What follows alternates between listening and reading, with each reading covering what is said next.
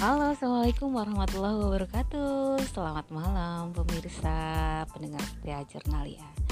Apa kabar? Semoga hari ini di hari kemerdekaan di tanggal 17 Agustus 2022 kita bertemu lagi ya. Mudah-mudahan teman-teman semua sudah merdeka ya tidak hanya memperjuangkan kemerdekaan negara Republik Indonesia tetapi teman-teman juga memperjuangkan kemerdekaan dirinya masing-masing.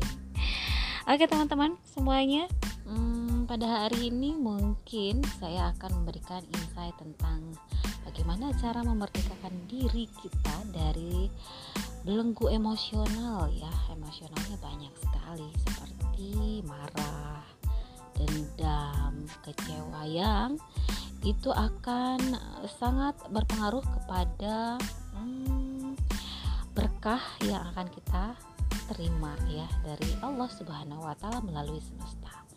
Semesta itu banyak sekali dari orang-orang yang kita temui mungkin gitu ya dari pekerjaan yang kita jalani dan dari mana saja atau profesi apa pun yang teman-teman lakukan pelepasan emosionalnya masih uh, terbelenggu dan masih belum bisa dilepaskan. Sedikit intermezzo malam ini saya akan memberikan tips bagaimana melepaskannya yaitu sebut namanya, nama lengkapnya, lengkap dengan bin dan bintinya kemudian berikan dia hadiah. Hadiahnya berupa apa? Berupa Al-Fatihah.